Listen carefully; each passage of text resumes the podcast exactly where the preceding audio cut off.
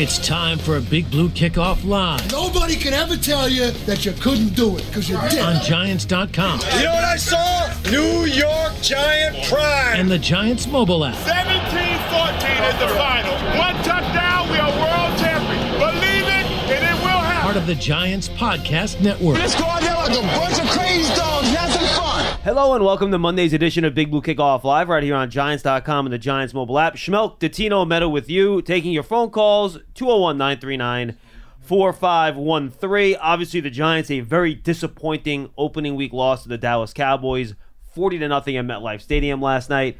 Uh, you've heard me blab about this on the postgame show last night. Paul did as well. Lance, we have not really heard from you much, though. It's not up yet. When it does go up, make sure you check out the Giants Hangout podcast. that I'll be posting later on today. Lance had a chance to talk with uh, Russ and Howard about the game. Uh, that will be premiering later on today, so make sure you stay tuned for that.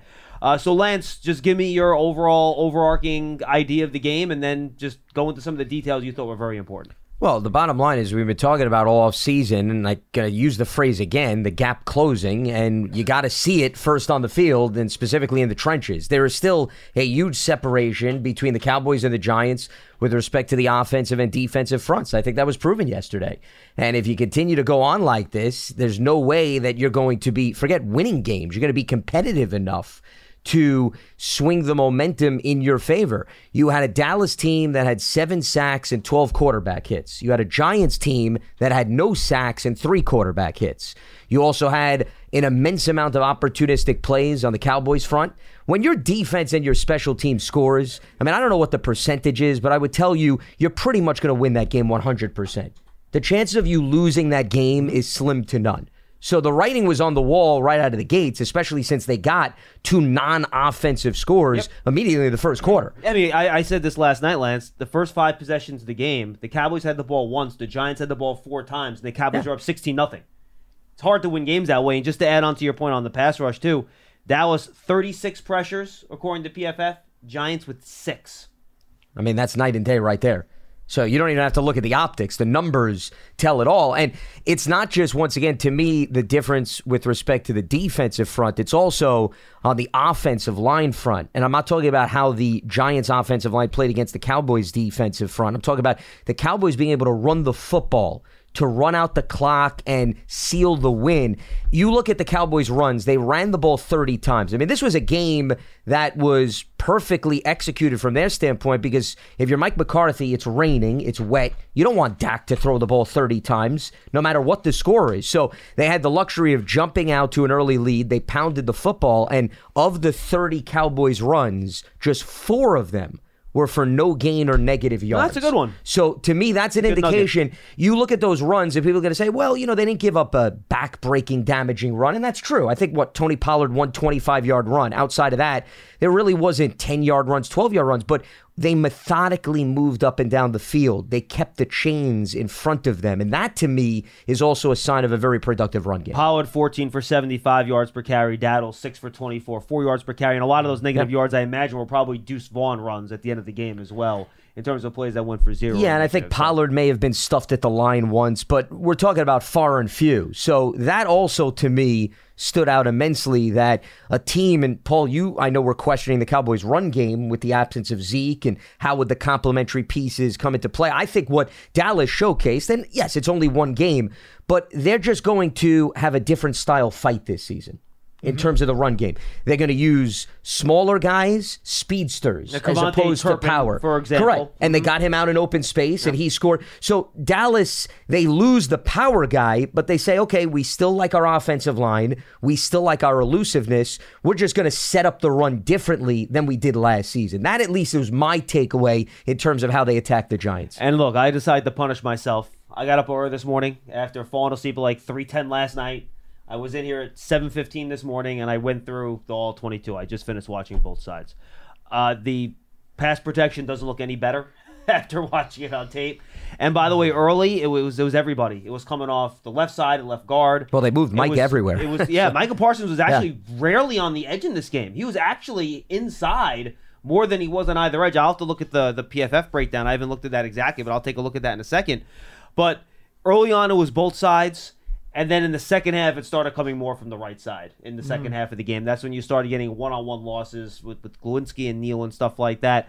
But look, Bredeson had a holding penalty. Andrew Thomas had a holding penalty. Andrew Thomas gave up three pressures in this game. You usually don't see that from him. Mm-hmm. And on the right side, it was it was a little bit worse. John Michael Schmitz had some rough moments early in the game too, in the run and the pass game. So that didn't look any better. But I will say this because a lot of Giant fans have commented to me over the last you know 16 hours, 12 hours, however long it's been, that oh, you know, our pass rush didn't do anything and it was it was really bad and we got the pressure Dak. You look at the numbers and we went through them. They're not there. The quarterback hits, the sacks, the pressures, they're not there. When you go back and you watch it though, Dak Prescott only dropped back to pass 24 times. Oh, because of game flow. And so much of that was drop back, get the ball out quick. Mm-hmm. He had very few five or seven step drop back, hold the ball, look around, survey the field. Now, correct. That doesn't mean He didn't need it. that doesn't right. Well, that that's that's the luxury of going up 16 nothing, Yes. right? You don't have to do that sort of stuff. On nine snaps. Correct. So I don't want to kill the pass rush. Now, could someone have had a couple really quick, rapid pass rush wins and gotten to him quickly on one of those quick five step drops or something like that and forced a fumble or something? Absolutely, that could have happened. But because of the way the Cowboys were able to play the game, because of the early lead, Paul, the Giants' pass rush never really had a chance to tee up a little bit. Mm-hmm. Yeah, I think I think the the the one thing that that concerned me, and we mentioned this on the post game on the radio yesterday, and, and that was at sixteen to nothing after Dallas had had only nine offensive snaps. I had said to you and Jonathan Casillas on the post game, at that point, somebody on the defense has to say, well, this is our chance now. The special teams has not done anything to help us. The offense has not done anything to help us. Is there something we can do to help ourselves? Mm-hmm. And when you have a defense that has a Williams and a Lawrence and an Ojulari and a Thibodeaux and an Okereke and a McKinney, you have a whole handful of legitimate playmakers on that defense. And what you'd really like to see at that point is all right, so two thirds of your team has gone south. There's one third of the team that really hasn't had much of a chance to do anything. You've only been on the field for nine snaps. Okay? Now you're going to get on the field. It's 16 nothing. What can you do to try to stem the tide and make sure that this team finds the spark that it needs to try to turn it around? And they didn't do it, John. That's that to me was the most alarming thing. Now I'm not going to go. It's just pass rush. What I'm just saying Mm-hmm. No, is, sure. Can you're saying. somebody make a play? Yeah. Force a fumble. Do something. And look, Dallas scored, Paul, just to your point, on four of their first five possessions field goal, field goal, touchdown, punt, touchdown. Now, two of those drives were short, just 23 yards and 33 yards. Yes. But one of those field goals could have easily been a touchdown if Jake Ferguson doesn't drop that pass on the little out on a third and two. I know. Peyton Hendershot dropped that pass on the seam later, and they and that could have went for a touchdown. So the numbers overall could have been worse. And There was also another dropped Daniel Jones interception. Malik Hooker had it right in his chest. And it's funny, mm-hmm. I was talking to Bob this morning about that, and everyone, rightfully so, well, Daniel did not make a good decision on his second interception in the No, game on the sideline where he tried to force it in there. And he said as much to Bob Papa after the game on the post game. In terms of an actual physical throw, that throw was worse. Like he that the decision on the second throw was poor. But the actual throw itself that he mm-hmm. airmailed to Hodgins over the Yeah. middle that hit Malik Hooker basically right in the face mm-hmm. or upper chest, that it's you can't miss by that. Now he had to move a little bit. He was pressured. He was moving in the pocket a bit. But it's when you miss by that much in the middle of the field in traffic, bad things tend to happen. He was fortunate it didn't happen in that play. Defensively, guys, I thought I thought Dexter Lawrence played okay. I thought he was. I shouldn't say that. I thought, actually thought Dexter Lawrence was pretty good. I thought the Giants actually did get some pressure on uh, Chuma Edoga, who was in there at left guard. I thought they actually did take advantage of him a little bit. But again, because of the way the Cowboys could play, it really didn't matter, and you couldn't Right. really take advantage of that as much as you could. Uh, there was not enough pressure coming from the outside guys. I think that's absolutely true. No question. And I thought the coverage in the secondary was okay. Uh, the Trey Hawkins defensive pass interference penalty, I see it both ways. There wasn't a grab there, so I get why some people would say, "Oh, let them play." But he also was draped over Cooks' yeah. Shoulder. Yeah. He was. Cooks tries to jump, and he's basically holding him down with his arm. So I would've thrown the flag. if I'm the official, I'm also yeah, throwing. to me, that was an so easy I. call. So Yeah. I. It's unfortunate, but it happens. You had the illegal contact from Banks, which was again he did well initially, chucking Mm-hmm. Michael Gallup out of bounds. He just did it for too long, got called for that. Mm-hmm. Uh, and then Trey Hawkins had a couple of holding penalty, defensive holding penalties as well, and I thought those were good calls. But you didn't see like huge plays in the passing game. I thought the other thing I thought I noticed guys on tape, and I'd like to get your take on it. I thought the rain actually affected both passing games a lot. I thought both quarterbacks were uncharacteristically off target in this game. I thought they missed throws they would usually make. And I thought receivers were dropping balls they would usually catch on both sides. Yeah. You know, the pass by Daniel over the middle of the Hyatt, yeah, was a little behind them, sure, but that's a p- pass that Hyatt could catch. Yes. Uh, Parris Campbell didn't come up with the ball. We mentioned a couple of the drops from the Cowboys tight ends, right? So I did think the passing games were inhibited a little bit by the rain that came in at the start of that game and really got heavy as the game I wonder along. how many uh, uh, bad snaps were affected. Well, the John rain as Michael well. Schmitz Well, one one for could have very well been, yeah, impacted by the You wetness. know, yeah. I mean, I you know, again, bad failure in all three phases for the Giants. But I'm going to go back to one of your favorite phrases of all time: small sample size. So I'm not ready to say that there's a large gap between these two teams yet. It's one game. It's a small sample size. It happened. Well, keep in mind, Well, though, it's also two games last year. yeah, see, I'm And a full taking, But this is- last year but. I'm taking Again, into the Giants consideration had 28% years. different players I understand. too. It's a I different understand. team, different year.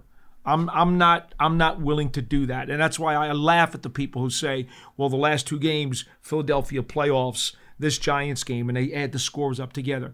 No, 28% of this roster was turned over. Sure, different team, different year. I'm not going to. It's like having a hitting streak.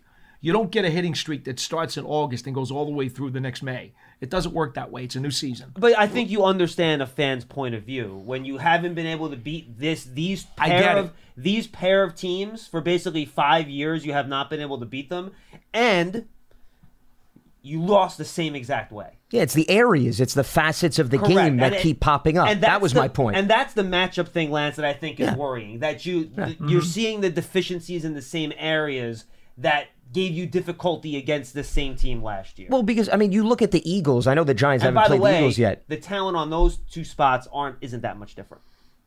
Yeah, I think for me, Sorry, Lance, I didn't mean to interrupt it's fine. I would only say this. What I saw last night is nothing like what we've seen over the first five weeks of training camp and preseason. There's, Well, yeah, but you haven't played a live opponent in a real we game. have yet. not. They have Right. not. They have not. But I think, John, you know, we, we've all been around long enough to know that no matter if you picked the Cowboys last night or not, there's nobody. I don't care how many writers in Dallas who always pick Dallas every single Sunday. I don't care how many of them there were. None of them saw an epic Giants failure last night. look, this game- What happened was an aberration. This game as far not- as I'm concerned, this- until they prove otherwise. This game does not define the season. And It look, I not. said it all week last week. I said whether, and this was my quote: whether the Giants blow out the Cowboys or the Cowboys blow off blow out the Giants, weird things happen in Week One. Don't take too much out of it. Ask Joe Burrow. But They I scored think three points against Cleveland. hundred percent, and the Rams, you know, doubled Yeah, the up Rams beat the Seattle. Seahawks, Hundred yeah. percent. There's a million weird things that happen. So don't take too much out of this game, folks. We could look back in Week 17 of this game and go, boy, that was a weird game. We can't explain what happened in that game at all. And I think that's exactly what we're going to do. But at the same time, when you're analyzing what a league looks like and how a division looks like, I think you're at the point now where you need to see the Giants do it now before you believe that they're better. You know what I'm saying? Is that fair? That's fair. That's absolutely fair. The only evidence we have is what happened last night, and it wasn't good. And and the recent history. So Yeah. Yeah. I mean, sorry, well, that's what I go to. The recent history. The point I was going to make is that the Eagles are strong in similar areas to the Cowboys. So that's the logic that I'm applying. That if you can't handle your business in the trenches against Dallas, it's concerning about a future matchup with Philadelphia because once again, similar concepts continue to arise. The other thing that was notable with respect to the opening drive, where the Giants were effective in running the football, it just goes to show you when you try to methodically move up and down the field with nine, ten play drives and you don't have that explosive play, and I understand the rain may have not made it conducive, negative things tend to happen. Okay. And there you had it where the false start came into play, and that was the domino effect now all of a sudden. The bad snap follows the block field goal, It and boom, just like that, the game changes.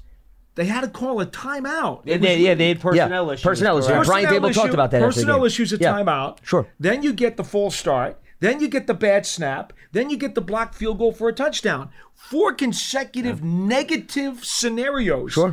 that compiled one on top of the other on top of the other, and all of a sudden now the scoreboard says you're behind. And then, Lance, I'll just give you a chance to talk about this before you get to your calls at 201 939 4513. And this is why I think the loss, especially the um, extent of the loss, is a, is a little bit fluky. You're not going to have many games where you fumble the ball five times. Fortunate to just lose one of those fumbles, Yeah. by the way. Yeah. You have two interceptions, one's returned for a touchdown, and you have a blocked field goal. That's returned for a touchdown. You do that in a game, That's the jackpot. and by the way, if you do that next week against Arizona, you're going to lose to them by 20. I don't care who Yeah. you're playing. If you have five fumbles, two picks, and a blocked field goal, you're losing to college teams. Correct. Okay? That's how bad that is. So you talk about shooting yourself in the foot Lance and opportunities. The Giants also had more penalties more yards than Dallas in this game. You can't make those types of mistakes. Now, Dallas forced them in some of those mistakes, of course, but you just can't even fathom being competitive in an NFL game if you look at those types of ball protection issues. And listen, Micah Parsons is cut from a very different cloth, okay? The man was getting double teamed and he was still pushing two guys back and finding ways to slither through You're talking about playing to get against after Thomas Daniel and Jones. Right? When he yeah. got him into doing was crazy. Well, I mean, it really made no difference who the combination was. So the encouraging aspect is the Arizona Cardinals are not the Dallas Cowboys defensive front. So things are going to be different from that standpoint. Correct. But what it further highlights is, and this is where I'll bring back the Giants pass rush, whether or not Dallas gave them opportunities to do damage. In this league, you need at least one individual that's going to put the fear in the eyes of the opposition and a coordinator. Because I would argue Andrew Thomas's false start was a product of Micah being on his oh, side Oh, sure and giving him something to think about. Absolutely okay? was. I concur. So you need a That's what a disruptor and a game changer. is. Correct. But I think we have yet to see that come to fruition for the Giants, is my point. Not after one game, we didn't. I, I think Dexter Lawrence can be that type of player, but the problem is the position that he plays in nose tackle In the interior. It does, I think, limit that type of impact. Yeah, because. I don't think Dexter is making Tyron Smith shifty before the snap. yeah, or or the center doing a false snap or something Correct. like that. But I hear what if you're saying. Kayvon Thibodeaux or Azeez Ojulari, and this goes back to what we talked about in the offseason, get to that consistent level, that's when you give some food for thought for the opposing offensive line. There's one thing to be glad about, fellas, and that is the injury report was somewhat mild. Again, Thomas. Well, we should the- mention Thomas with the hamstring. Thomas with the Yeah. with the hammy, and and Waller, Uh, who experienced some hammy issues. But neither guy in the locker room afterwards seemed to think it was that serious. Thomas did say there would be test They'd have to test him today. burned- Yeah. correct. But that would be the only thing that would have made the night worse is if there were guys who actually knocked out and we know they're going to miss time.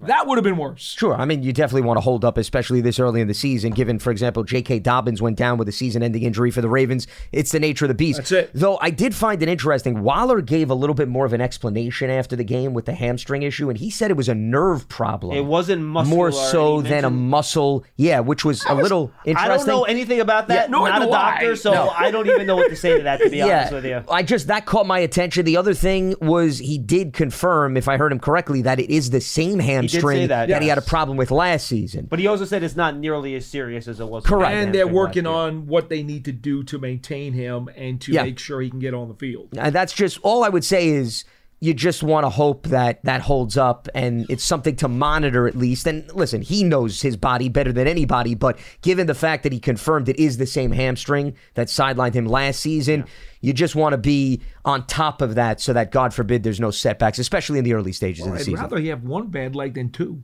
Well, Come on, you got to make them. Yeah, look, you got to make sure Andrew Thomas is good too. Because if Yeah. you have an issue on that left side now, then you got real Yeah. issues you have to consider. And Matt Peart went down in the game too. So right, Yeah. we don't Did know you- how did you notice be. Ezeudu had to Josh finish the Ezeudu had game to at tackle? I was literally about to say Right? that. Josh Ezeudu with the finish, and he got wasn't great as you might imagine, because he hasn't really played there. It's not the kid's fault. Uh, but yeah, I mean that that's how thin they were. So you wonder if we'll get a practice squad call up at some point uh, over the course of the week. Well, and the other reason why these injuries are important to note is coming up, you got a Sunday game and then a Thursday game. Yeah. So you have a very quick turnaround. So you have to say to yourself, if you're the Giants coaching staff, how do you navigate Yeah, these next two games? hamstrings, will a guy even be able to play with that from a Sunday to a Thursday? Exactly.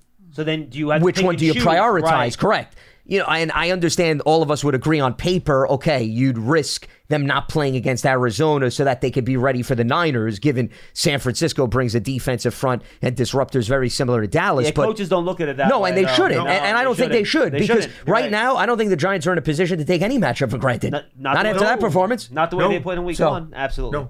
No. 201 939 4513. Runner Walk with Giants Legends. The Giants Foundation will host a 5K Racing Kids Run presented by Quest on Sunday, October 8th at 9 a.m. at MetLife Stadium. Net proceeds will benefit the Giants Foundation. All participants will receive a commemorative t shirt after the race day for a post race festival with appearances by Giants Legends and a live DJ. Register now at giants.com slash 5K. And don't forget, the schedule is out, folks. You want to go see the Giants? Single game tickets are on sale now. Go to giants.com slash tickets to secure your seat. All right, let's get to the phones. 201 939 4513. I guess we're going to be the therapy hotline today, and that's okay. That's why we're here. Let's go to Kevin in West Palm. He'll lead us off today. Kevin, what's going on? Oh, guys, this is. Uh, I- I'm going to try to not make this a therapy session if I can. Okay, please. That'd be nice. Just- yeah, it was just very, very disappointing. Um, I do have a couple of questions for you both coming out of that game because I think everybody's thinking about this offensive line and, and kind of not just the Andrew Thomas injury, but you know, just in terms of how Evan Neal played, um, how Glowinski played. I mean, there was some stat I saw that they both were like ranking in the absolute bottom or like bottom three of uh, of tackles and guards yesterday in terms of drop back pressure. And somebody had made the recommendation: what if you moved Neal on the inside to guard because he's a little bit more stocky, and then you were able to go out and get a right tackle. But then I've also remembered you guys saying. Well, you know, getting tackles, uh, you know, and, and trading for them at this point in the season is really tough. Yeah, Kevin, I would just say this. We have not seen Evan Neal take one snap at guard in a practice in anything. So Okay. I, I don't really think and that I don't really think that's an option. They drafted him to be a tackle. They still think he can succeed there. That's where he's going to be. And you're also All right. throwing him into the mix during a regular season when you haven't experimented in the offseason, too. That's And something Ke- to consider. And Kevin, to your point, you're right. They really, especially if, depending on what the Matt Peart injury is, they really don't have anyone to replace him at right tackle. No. literally on the 53 man roster right now. So No. What's your second point? Um, yeah, my second point was it comes down to coaching. Now, I saw some people on Twitter um, and some, you know, uh, journalists and analysts as well said, well, you know, Ben McAdoo had a, a nice winning season too, and they went to the playoffs, and they got destroyed by the Packers. And, you know, this is a little reminiscent of that. The Giants went on. I mean, Daboll got coach of the year, and they, they went into this season, you know, going suffering from a huge loss against Dallas. I'm sorry, against the Eagles in the playoffs, and now we're kind of here too. I mean, this team looks so ill prepared. Are we facing a McAdoo situation all over again? So, my question to you guys is how much of this do you think went into coaching preparation versus the players just mentally or physically not being able to match up? And uh, I'll take the call if you want. Thank you, Kevin. Look, to me, I don't, I don't think this is a lack of preparation. I mean, does does a field goal get blocked because the team's not prepared properly? They're not, you know, coaching up how to block a field goal block.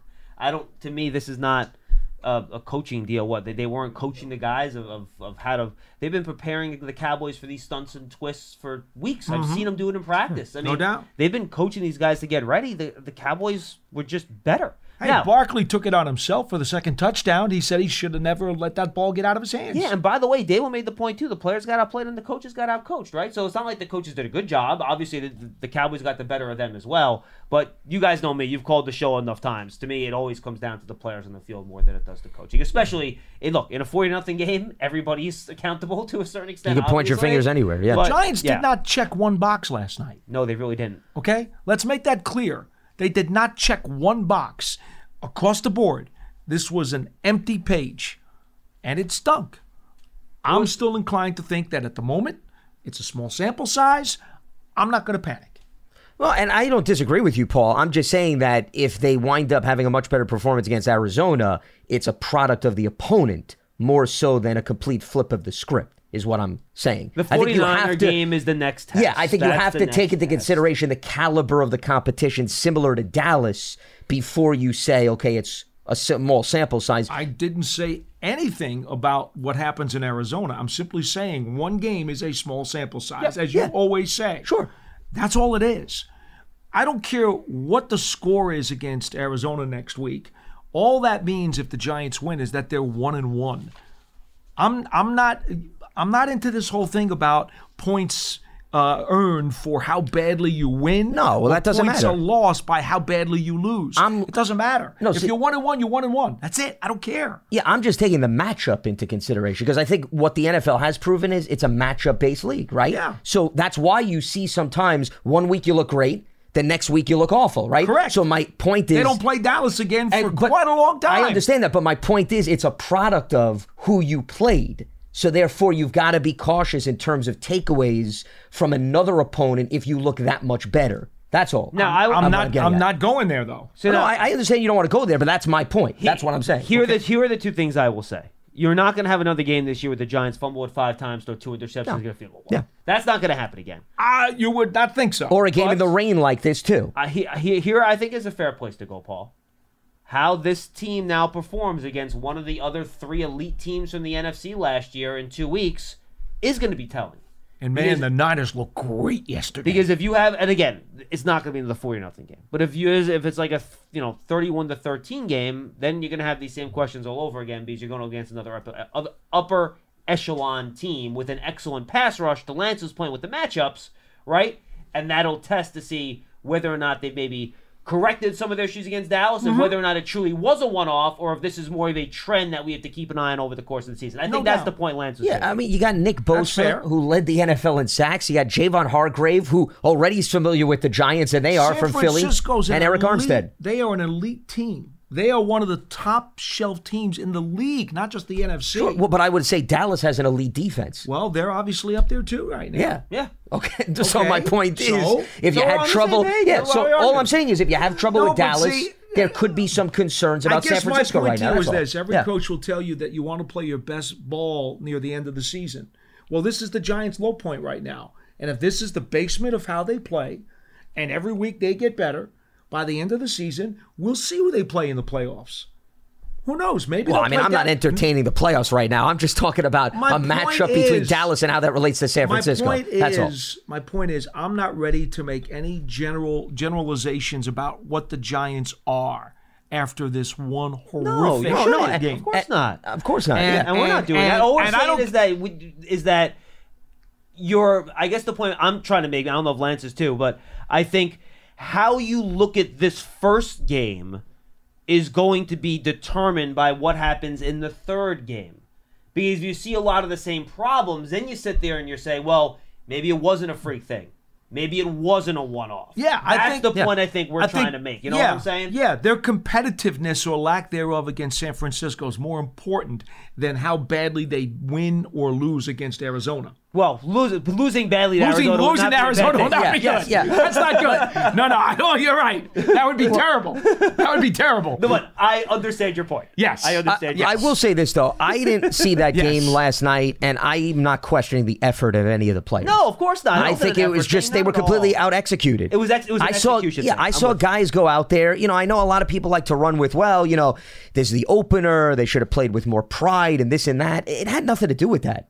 It was the fact that Dallas was better in every single facet of the game. You game. can bring out the most prideful. Totally. You can bring out the most prideful groups group of guys in the world. If they're not No. up to beating guys physically, then and mentally, it's not going to happen. Well, you're going to tell me that Ben Bredeson and Andrew Thomas and all these other guys that went up against Micah Parsons weren't worked up and looking forward No, to the challenge. not. They've been It was just the fact to this for that yes, it was the fact that Micah Parsons, okay, has physical, God-gifted skill sets that are very different from what they can present, and that's how you separate the men from the boys in the National Football League. and by the way, we talked about Gilmore last week.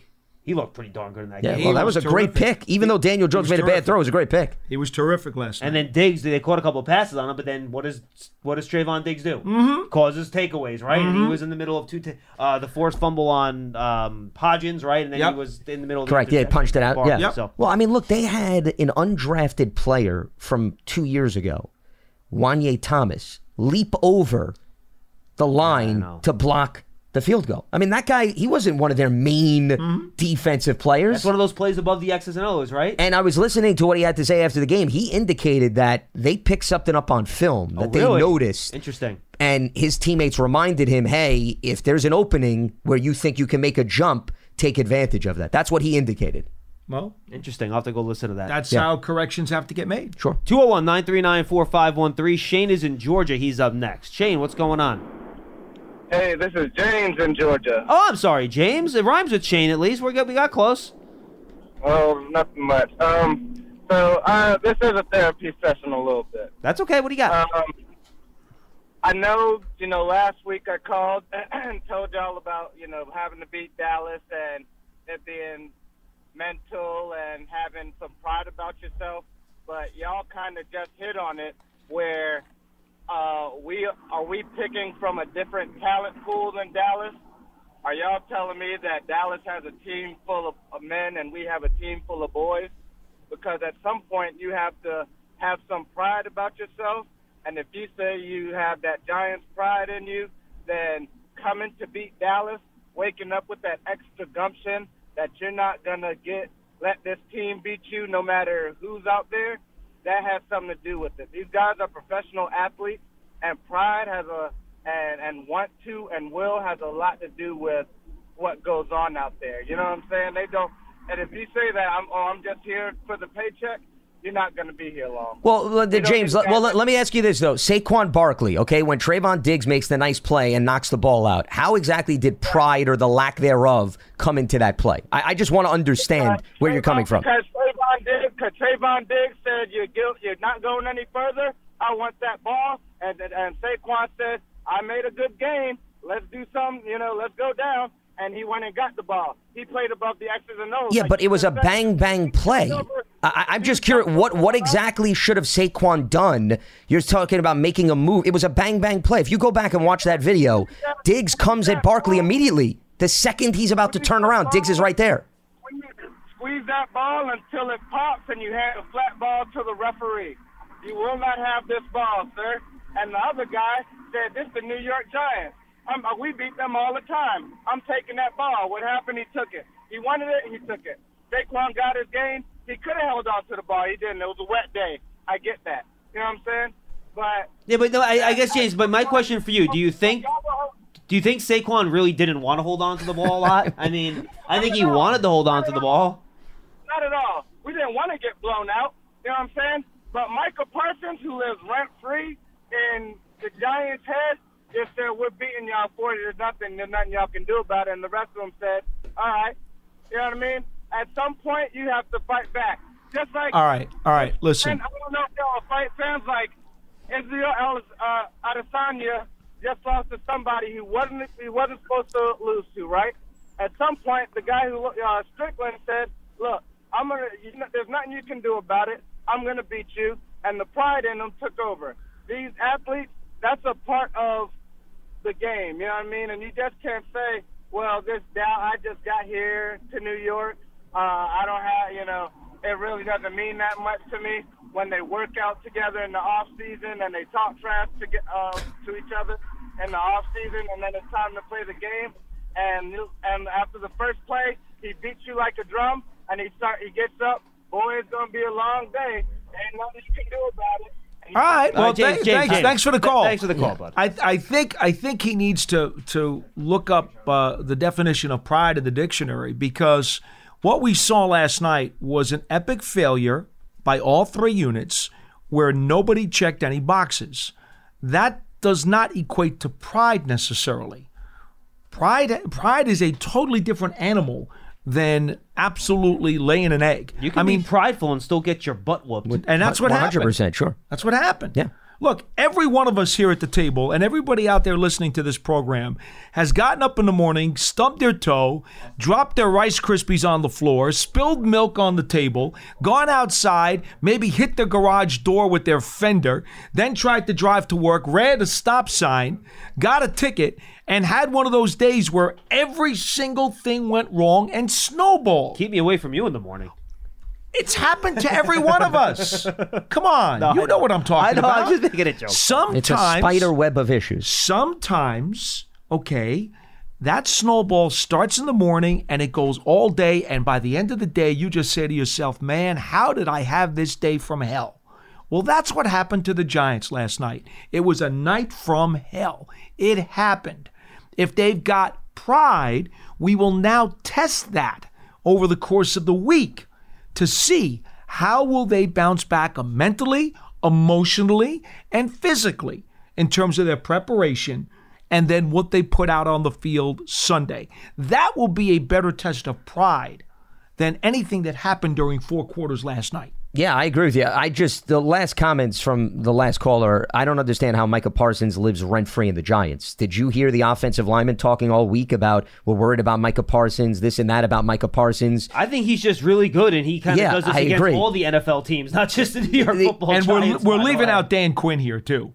He did a great job. Sure, He did a great he job. He puts the last guys in the position. By the way, I looked it up. By the way, Parsons uh, spent 15 times on the left side, 18 on the right side, and eight times in the middle of the line. Everywhere. night. So they moved around all Yeah. over the place. which is what we expected. Yep, we did. We, We all about that. expected that. Because Dan Quinn also did that a little bit in the past too. So I don't think Mm-hmm. that's surprising. The other thing is Micah Parsons and Saquon Barkley are very good friends because they're both Penn State products. Saquon helped Micah get to Penn State. Mm-hmm. So just because they're close, does that mean that Saquon doesn't have enough pride that he brought to MetLife Stadium last night? I mean, I just I don't get whether there's substance behind that argument. No. To me, that's just let me find ways to justify why the game was so lopsided, and let me try to enter the mental realm, which is t- taking it very deep, where I don't think there's a lot of weight. Yeah, a lot of people put things into will and motivation and all Yeah, this I- stuff. Sometimes it's just a matter of who's better on the field. Overreaction given Monday, day. right? Right, John? That's what it comes down to. Overreaction week one. The way it That's is it. every year. Everyone freaks out about it. I mean, you don't think Bengal fans are losing their minds right now about losing to the to, to the Browns? Joe in week Burrow one? and Of company course they scored are. three points. They've had less than 100 yards passing in the game. Well, and they had a rough performance Yeah. in the opener last year too against the Steelers. All right, let's we're gonna go to Austin Bengals and hotline. Florida Let's get the next, phone Dom. number. Bengals hotline. Yeah, l- let's go to Austin and Florida on line two there, Dom. He's up next. Austin, what's up?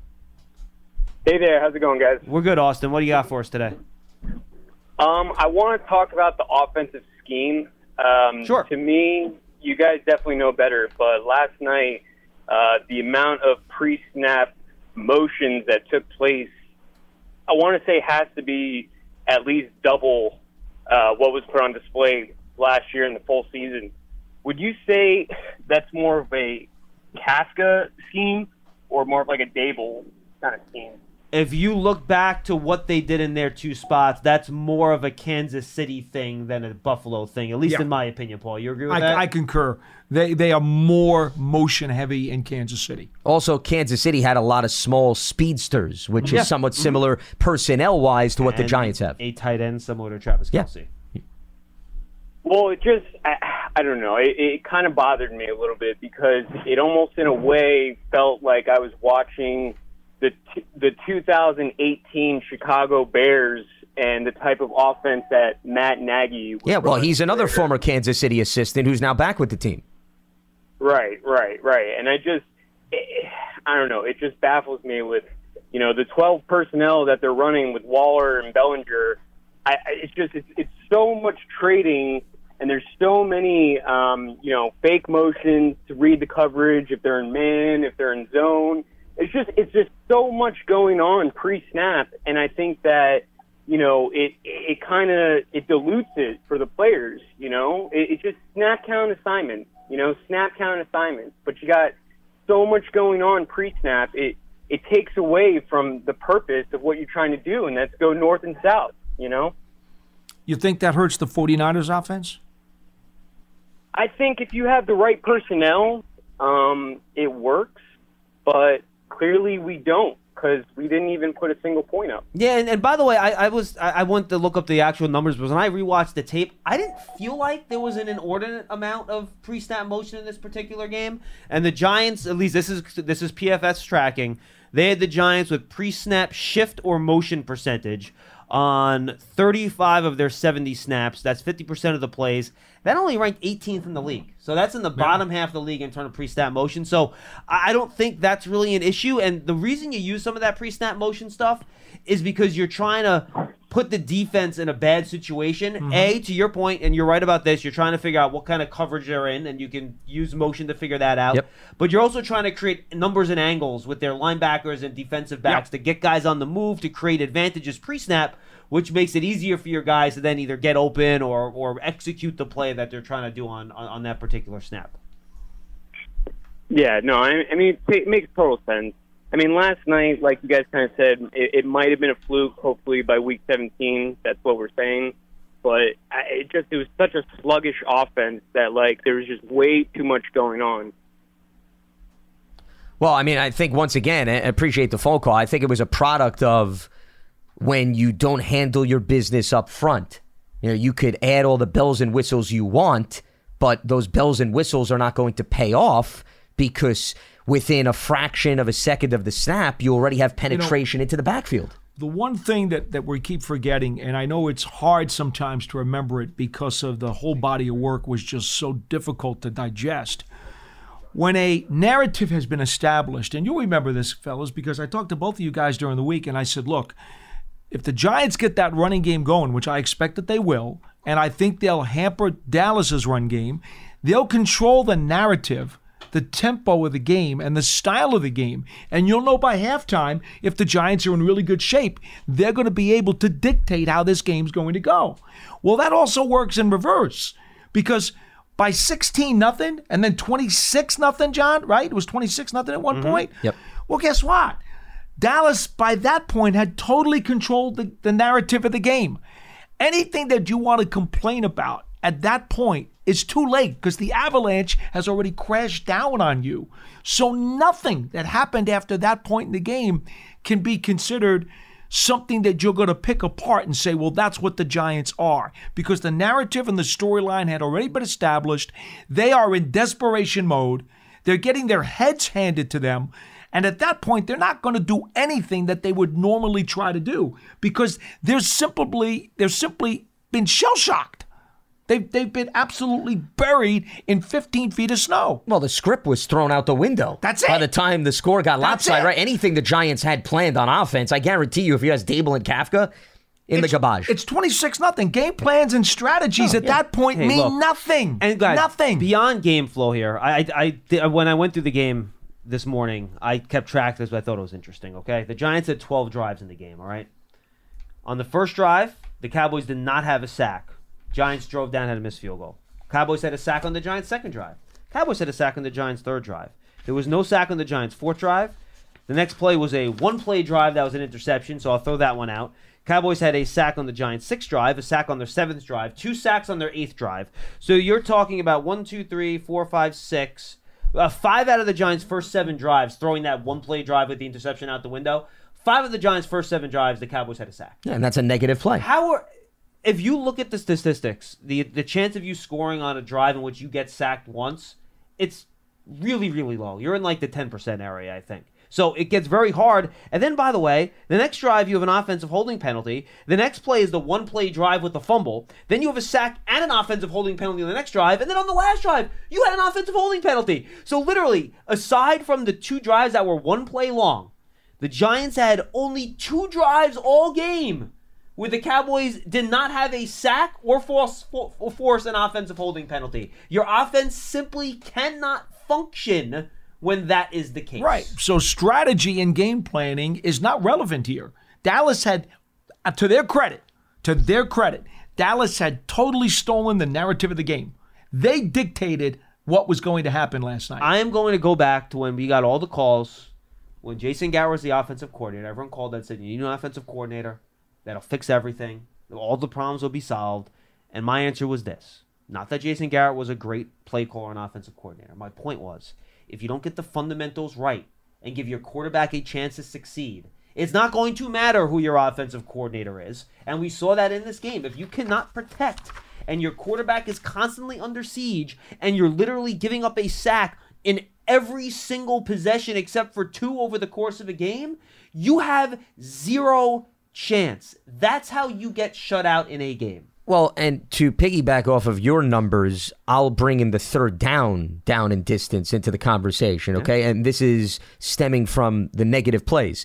Half of their third downs were for 8 yards or more, including they had 2 for 19 yards and 1 for 15. Guys, it's no coincidence they were 5 of 8 on third downs for 7 yards or less. They were 0 for 8 on third downs for eight yards or more. They did not convert one third down for eight yards or more. I would say that is once again going into the Cowboys putting the Giants into precarious spots, and now all of a sudden the Giants not having as many options on offense because you're not going to go for the home run under those circumstances. You're just hoping to keep your head above water Yeah. so you do some damage control at that Lance, point. I'll give it to you. The Giants converted five third downs in the game. I have it right here. They converted a third and one. Yep. They converted a third and one.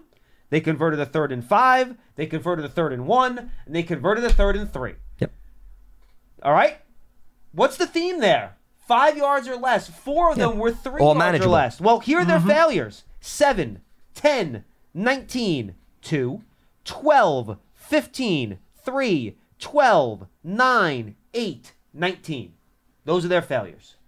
And this goes back to, I think it was actually the Monday Labor Day program where the question was posed what can't go wrong in order for the Giants to be able to stay steady. And one of the things we talked about was the interior of the Giants' offensive line because, and I understand it's one game. I'm not saying that this is an indication of what's going to happen, but it's an example of you could talk about Jalin Hyatt and the speed he brings to the table and a vertical threat. You could talk to me about Darren Waller and what he could do to take attention away from other individuals and work the middle of the field, and Wan'Dale Robinson when he's healthy. If Daniel Jones can't have enough time to give those guys a chance to get down the field, what are we talking about here? And by the way, on that first drive that everyone said was so great, it really was in a sneaky way showing fans what was going to happen later in the game. Jones right? scrambled three times. To move down the field, Barkley had five rushes for 19 yards. Okay, that's pretty good. 4 mm-hmm. yards a carry. right. I'll take that. That's right. fine. It's good. Jones had 27 yards rushing the football. These were not read options. No. These were not design runs. No. These were Daniel Jones running for his life because the pocket was collapsing. Now, that can work in, to your point, small sample sizes. Yeah. When that becomes the feature and not the we have to do this once in a while, that's when you're running the problem. Well, once it was 16 nothing already after again Dallas's offense only had 9 snaps. Their defense no longer had to play honest. No, they knew just- they knew it was a one-sided deal. Upfield, upfield, upfield, and upfield. and there was no doubt the Giants to in order to control the narrative of this game, they had to run the ball, be physical and keep Dallas's defense honest and respectful. Dallas's defense at that point was basically in a landslide going downhill. There was nothing you were going to be able to do to stop them. No, Once the game and- got out of no, hand, the Cowboys. Oh, you want to run for five yards on this? We don't play? care. Whatever. Go ahead. We don't Do it. care. We'll get a sack to then back you up another seven. No doubt. And Yeah. you'll be in a third and long. No or, doubt. or it'll Yeah. take you eight and a half minutes to drive for a touchdown. You're still down. Yeah, you don't have the time you and don't the have luxury to do that, yeah. hundred percent. Yeah. 201 939 4513. Go subscribe to the Giants Huddle podcast. We have a rapid reaction with Madeline Howard up uh, right now. Tomorrow I will be with Shaun O'Hara. So go subscribe to the Giants Huddle podcast on your favorite podcast platform. Giants.com slash podcast and the Giants app. Also, Giants season tickets are still on sale. Go to Giants.com slash tickets. Limited inventory is available. Let's go back to the phones and say what's up to Todd in Texas. Todd, I imagine you're not having a very fun morning in the state of Texas today, my friend. Negative. That's a big negative. yeah. Um, I wanted to tell you guys at some point. Well, first of all, thanks for what you guys do. You guys are always always great. Thank you. Um, even after a big loss like this, I'm sure it's hard to get out there and talk about. It. But um, at what point? I know it's overreaction week one. At what point in the season or during Evan Neal's career do we start to realize, okay, maybe it's just not going to work out? I think you have to see progress throughout this season. I think if we get to the end of the year and he looks like the exact same player he looked at the end of last year, I think that's when you start having some concerns. Yeah, especially since he wasn't fully healthy for the majority of last season. I think you'd like to see also him operate on the Yeah. field consistently to also what? make that judgment. I won't even say end of the season. I'll be a little more aggressive. If you get to the bye, right, and that's late in the year, right? That's the first week of December. If you get to the bye and you haven't seen some significant improvement, like we saw from Andrew Thomas in year number two as he went along, I think that's when you start trying to figure out how we can try to fix things. Fair, Paul? Yeah, the, the arrow has to show some incline, some incline. He doesn't have to be, you know, dynamite by the end of the season because we always say three years. Yeah. Right? We always say three years. Your third year needs to be your breakout year. That's the rule of thumb. But there has to be an incline. And Todd, I'm not saying you're saying this, but I just want to point out it. It wasn't just Evan Neal yesterday. that was No. the problem either. It- Not at all. No, no. Yeah, yeah. yeah. Glowinski had a bad night too. Um, as far as Evan, or I'm sorry, as far as Andrew Thomas's injuries, no, do you guys know anything about that, about the hamstring or? Not yet. We haven't heard from Brian Daboll today, and even when we do, something tells me he's not going to be very forthcoming about the Andrew Thomas injury. That's just kind of the way he is. So, Todd, my guess is that we probably won't have any idea until we see that Wednesday injury report and what his practice status is. Would would be my guess. For those of you who did not stay up late after the game, we did talk about it on the radio post game. And he spoke in the locker room. He did. game. He Mhm. got dressed. He showered. He got dressed. He was standing in front of the media and spoke at his locker. He was not in the back getting treatment for an elongated period of time, which is what usually happens when guys have a serious injury. Same thing with Waller. Now, he was out very quickly. Remember though, he didn't play in the fourth quarter. He could have gotten treatment. That is possible. in the end of the game too. That the- always I possible. know the answer to that. We do not know the answer to that. The only physical eyewitness evidence we have is that he did stand at his locker very shortly after the game and take questions and then walk under his own power. He did not seem like he was in distress and did not spend an inordinate amount of time after the game getting treated. And I think that's that's something you have to consider. Remember, it's the Belichickian school of thought that Brian Daboll subscribes to. So I think the injury report will probably be the best indication how much participation Andrew Thomas has this week. It's, it's called need to know, and they don't think any of us need to know. or the opponent, too, I should yeah, say. of hundred percent. Todd, you got anything else for us? Yeah, my last question. Um, this next game against Cardinals, thank God, um, we have we have.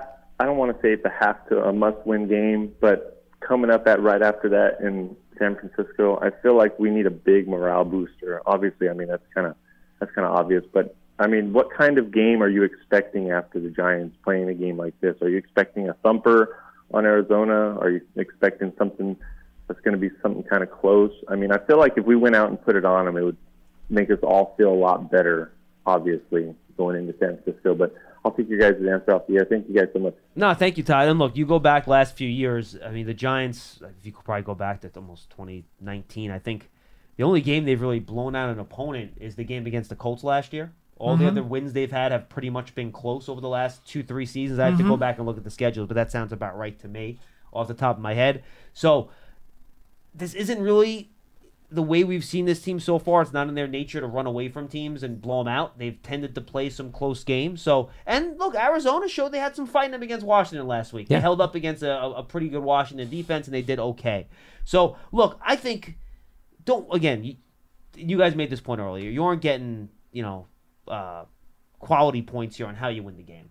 Just go out there, play clean football, protect your quarterback, look like you have an efficient offense that has a plan and, and kind of knows what they're doing and you're efficient. It's going to be good weather. You're in a dome in Arizona. You're not going to have any problems there. Mhm. And look like that team that had that one preseason drive to, to go out there and, and try to win the football game. whatever the score winds up, because we know the scores can be deceiving, you want them to sh- go out and beat the Cardinals. Yeah, play well. Go out there and play well and beat them. Whatever the score turns out to be, you want to know that after those four quarters are in the books, that they deserve to win the game. Remember, the Cardinals had a defensive score against Washington because they of a did. turnover, and Yes, that's a big swing of momentum. So, I mean, it goes without saying you can't duplicate what you did against Dallas because when you let a team like Arizona hang around with a Josh Dobbs led offense where he doesn't have an overwhelming amount of starting experience, it could change field position. So, I would say right here, the preliminary take is, and I would agree with you, John. You cannot give gifts to Arizona. As long as you avoid giving gifts to Arizona, you should be in good shape. You start giving gifts to them, that's when all of a sudden that becomes a very dangerous game. hey, look, we're not going to sit here and obviously, you know, talk about, you know, how great the talent is on Arizona. They're a rebuilding franchise. They trade away a lot of the good players in the offseason. They're not overly talented. Sure. But they have young guys that are trying hard. We have a new coaching staff. And look, you don't know what they have a couple playmakers on offense, right? They have Rondale Moore, who's a fast player. Yeah, Hollywood Marquise Brown. Brown's a fast Sure. player. Yeah. You know, Dobbs is a competent backup NFL quarterback that's starting for them. Budda James- Baker's in the defense. James Conner's a good running back. So look, there are some players that Mm-hmm. you got to worry about. So to Lance's point, you go out there, you play your game, you play well. Yes. You're the more talented roster. You're going to go out there and win the game, and that's what you need to do. You need to make sure that you show on the field that you are the more talented roster. Play to the level of your roster. Don't play to the level you played the other night. It's that simple. Six sacks for the Arizona Cardinals yesterday Yep. against Sam Howell. So I mean Two that's three were coverage noticeable. too, yeah. Now not. Howell, like Daniel Jones, is mobile. He's an athlete. So that's a product of leading to sacks. So I think that's why that number is something not to overlook. And here's the other factor. You know, if we're going to bring coaching into the mix, Jonathan Gannon has been the Eagles' defensive coordinator for the last few years. Mm-hmm. I know the Giants have changed some personnel, but he is familiar with a bulk, a boatload of those offensive linemen. So you just wonder based on what he saw Dallas do, how much does he say to himself, well, this worked with Philadelphia? I understand he doesn't have all those Eagles guys No, up front, no, but he does not. just something to monitor because of how close he is to having played the Giants last season. 201 939 4513. Let's go back to the phones. Let's go to uh, Mike in Florida next, Dom. Mike, you're on with John, Paul, and Lance. What's up? I just want to vent a little bit. Uh, I was in Florida for vacation, so I got to see the game late. Okay. Um, I was. I, I think a lot of people didn't uh, agree with uh, leaving uh, Jones out there for that long. No, and I get that. uh, I, I, okay. I get it. I kind of liked it. Okay. I loved it. I get that too. You know what I mean? I loved it. I loved it. I, that was actually the best. The best part of the game was seeing him out there because uh, you know they paid him a lot of money and uh, it looked like uh, you know they were playing basically uh, away. Dallas was the home. They they didn't look like they can uh, function in the rain very well. Dallas didn't have a problem. Well, Mike, I will just, say this. uh, I, I don't think Dak Prescott looked great throwing the ball in the rain either in that game, to be honest with you. No, no, he didn't. He didn't have a I great mean, game. he he didn't have to really have any type of a game. No, Because- no, he didn't. Yeah, That's the point. 100% He not have No, you're right about and once that. again, they ran the ball 30 times. So, I mean, that tells you an awful lot as well. Now, Mike, you're right, and that's the thing. The Dallas did not have to throw the ball because of the way the game went. You're right. you know, I figured I figured at some point they were just gonna run the ball more since they couldn't pass block, you know, at all. So at some point I figured, well, let's just run the ball and let it be. But that didn't happen. I mean, and uh, you know, I just think that uh, these games like this, these blowouts like this, that's a hard game to come back from. Yeah, look, and, mean, Mike, they- they- and, and and that's the point. Jonathan Casillas, real quick, made those on the postgame show last night. Now you got to see how this team answers and responds. That's what Brian Daboll said last week, talking about how your team's going to respond to adversity. Well, here we go. Week one, 40 zip, shutout, last place in the NFC East. Everyone else is one and zero. Right. Adversity. Getting absolutely slammed by everybody in creation. And now you Yeah. want to talk about that pride question. Let's see how it shows up this week. That's where you need to test the pride. Not last night. That that was not a problem. They gave effort last night. Let's see what they do about it. And here's the other thing, and I understand the caller making the point that he liked to see Daniel Jones out there. I will say this though: let's say they did score a late touchdown. I really don't think that carries a lot of weight into the next game. I understand maybe in the moment you want to feel good about scoring. I'm just I'm not a big believer that then that gives you extra motivation going into the following I think game. that's a mental thing that the coaches can show the players. No, that's fair. On film to show them. A little I bit. get that. Yeah. I, I think that's what it is. No, and, and that's what it sounded like when Daboll spoke to the media yesterday. Mm-hmm. He seemed to indicate, I need something to bring back to these guys on Monday or Tuesday to say we're capable of putting together some coherent drive which leads to a positive result. I think that was his main motivation. 100%. But I don't think he was saying to himself, man, if we get a late touchdown, we're going to jump out to a 14 nothing lead on the Arizona No, I don't Cardinals. think I don't think that's what he was subscribing to. Last season, not that it's the same, after their two worst performances of the year, And Mike, thanks for the call. When they got whacked by the Lions at home and they were out of that game by halftime, they came back and lost to Dallas 28 to 20. That was And then- Thanksgiving. and then when they got absolutely just smashed by the Eagles at home, they came back and beat Washington 20 to 12. Both of those games, obviously the Dallas game they lost, but they were competitive for a lot of it. And you had the Lions game before that, so that was really two Yeah. games though where they really had you know, the, You know. and then and the Giants. The Giants scored a touchdown against Dallas with like two seconds on the clock. Right, there. right. They were So- competitive Yeah, for a lot score of the doesn't game. necessarily Oh, no, tell the whole story. Oh, Yeah. yeah. In the first half, the game was close. Absolutely. That's But- what I'm saying. But it was the only two games in a row last year. You really had consecutive games where you lost by two scores. Was that Lions and Cowboys game Yeah. where you were down by two scores Yeah. late in the game? So they have shown under Daboll, Yes. if you want to use any kind of historical reference, they've shown under Daboll that they will not let this snowball too far. It it, it is what it is, And of course, the schedule makers kind of gave them a little bit of help here with a an Arizona team that is significantly challenged. I'm not again to your point about competition, but the evidence from Brian Daboll and his staff right now is that this is probably more of a short-term bruise than it is a snowball.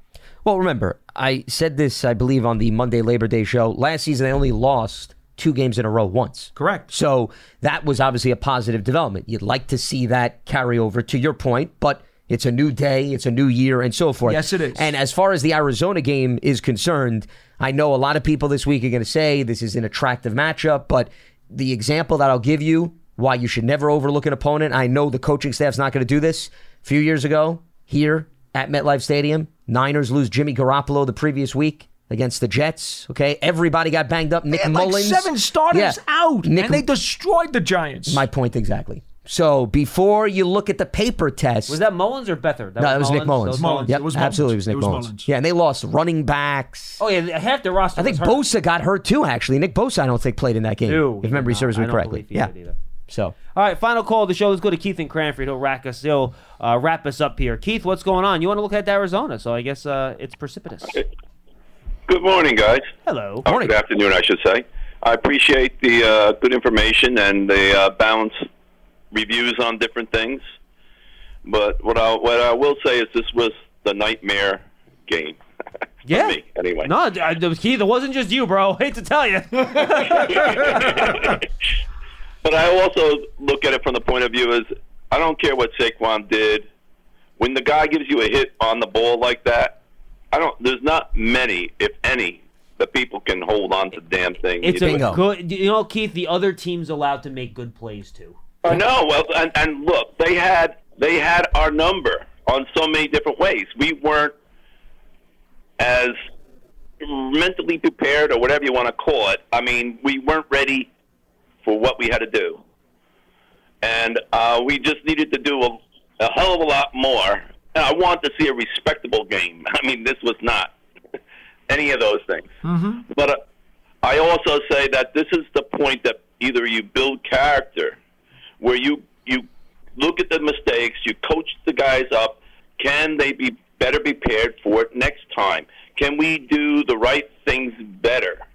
And that's where you that's where you got to go, and that's what we need to do.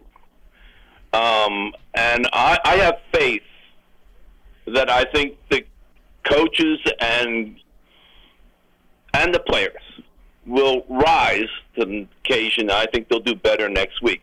Now, I'm going to be going to see the 49ers game with my son out in California. I'm hoping I have a respectable game. That's what I'm hoping. No, Keith. Look, hundred percent. Thanks for the call, man. We appreciate it. And look, I, will- and, and good luck on your travels and, and safe trip to Cal- uh, California to see the Niner game. We'll see you out there. Look, the way I think about this team and look at this season, it isn't changed that much from this first game. Because I swore, I swore to myself a million times last two weeks. You guys heard me on the air saying I'm not going to overreact to week one, Right. right? And I thought heading into this game that at this point in time, Dallas was probably still a little bit of a better team. Now, I did not by any means think they were going to win No. the game forty to nothing. No, none of us thought that. But look, uh, my like overall impression of what I think this team is going to be and going to do this year, it is no different today than what it was on Friday before they played that game. Maybe Well- that's silly. I don't know, but I don't like to just take one game and completely change my mind in terms of how I'm looking at a team and a roster. You know what's funny, John? I was telling my dad this morning. My ten and seven season prediction had them three and three after six games. I had them beating Dallas, but I had them at three and three after six games going into the Jets game. and, it, They and I could think- still do that. And I think to get the ten wins, you will have to be three and three. I think that's fair. Yeah. Mm-hmm. So it's one game. Absolutely. It's one game, and I think that we'll learn an awful lot about whether or not this was an outlier very soon, is my point. Mm-hmm. Okay? Because after Arizona, you got San Francisco. Okay, maybe Seattle is not as intimidating, but Miami's got Vic Fangio, and they did a number to Herbert late in that game to seal what was a back and forth contest. Miami's a and then you got. Buffalo. And Buffalo's so, you know, it doesn't get any easier from a defensive standpoint. Not that there's a lot of picnic and gimme games in the NFL, but you're not going to have to wait very long to determine how much stock and substance to put in this first game. No, look, we talked about the schedule right at the start of the year. Look, the first six games, and then throw in the. By the way, then you have what Washington in Game Seven and the Jets in Game Eight. Correct. Yeah, and another pair of good defenses, So you're especially gonna, up front. I mean, look, you're, you're going to know everything you need to know about this team based on how they do in this early part of the Mm-hmm. schedule. Because you got a lot of really good teams with a lot of good defenses and quarterbacks, quite frankly, on the schedule with explosive offenses. as Sure. I mean, look So- at what Brock Purdy, by the way, did to that Pittsburgh defense yesterday. Which, by the way, entire is really offense. one of the more talented defenses in the league, which is really what makes that performance by the Niners that much more impressive. Yeah, and that's what speed does to you. Speed can catch what it's a really solid defense off guard. Christian McCaffrey looked pretty good. And, in that and, game. and by the way, just real quickly, that's the other thing that I don't think we discussed enough. Hey, I. I walk away from the game yesterday. I thought speed separated both of these teams noticeably, even though.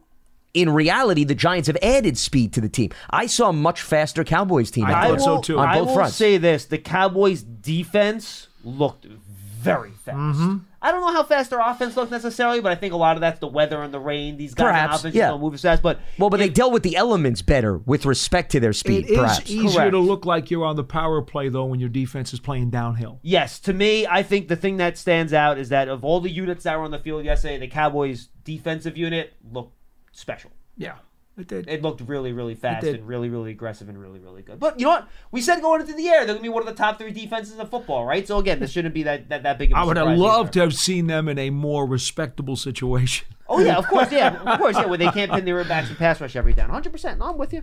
All right, guys, thanks for joining us on Big Blue Kickoff Live again. Make sure you go find the Giants Hangout. It's probably not up yet. I know they're working on getting all the graphics and everything set up. So make sure uh, by the end of the day it will be. Hear from Lance, Howard, and Russ reacting to that uh, first game against Dallas. Um, that 40 to nothing loss. And Big Blue Kickoff Live will be back tomorrow on Giants.com at 12:30 with Madeline and Howard. We will see you then.